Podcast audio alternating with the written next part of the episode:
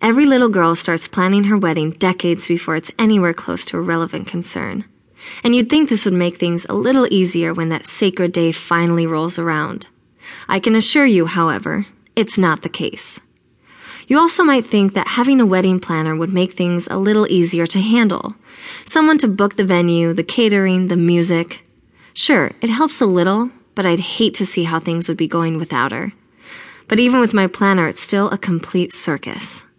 Of course, somewhere out in the world there could be a wedding, or two, that comes together without a hitch. Just like the JFK assassination could have been a setup, or Bigfoot could be real. I'll respectfully maintain my doubts, because no matter how much you prepare, there will always be someone in your life, and probably wedding party, who lives at the center of a planless, chaotic tornado. For better or worse, they will tear it apart. My tornado is named Kelly, and she is my maid of honor. Kelly and I have known each other since the 4th grade, where we bonded over a mutual love of soccer and horses.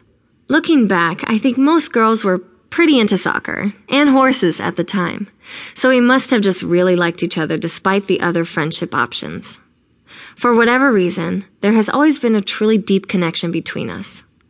Oddly enough, everything else about our lives was completely opposite. My family was very wealthy and could literally afford a horse. She was lucky if she could afford a book about them. My parents spent a lot of time with us growing up, while Kelly's dad left well before I ever met her, and her mom was a raging alcoholic.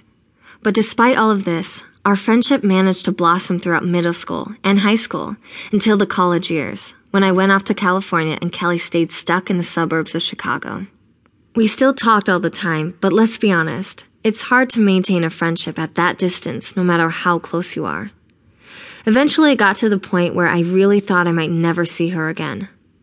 That is, until Kelly moved to California too. It was just like old times, except for one problem. I was dating Logan now.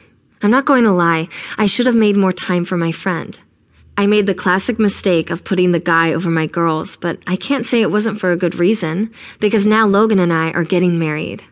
Kelly tried to be a good friend throughout, but I could tell that my distance hurt her. She longed for the good old days of sneaking out in my dad's sports car at 2 a.m, meeting wild boys and going crazy. But I had moved on and left a world that, to this day, my little tornado still spins through nightly. I also have a sneaking suspicion that Kelly doesn't want me to end up with Logan at all. She would never ever say it, but there is always subtle hints that she's less than supportive of our union. It makes for a slightly awkward rehearsal dinner, but what are you going to do?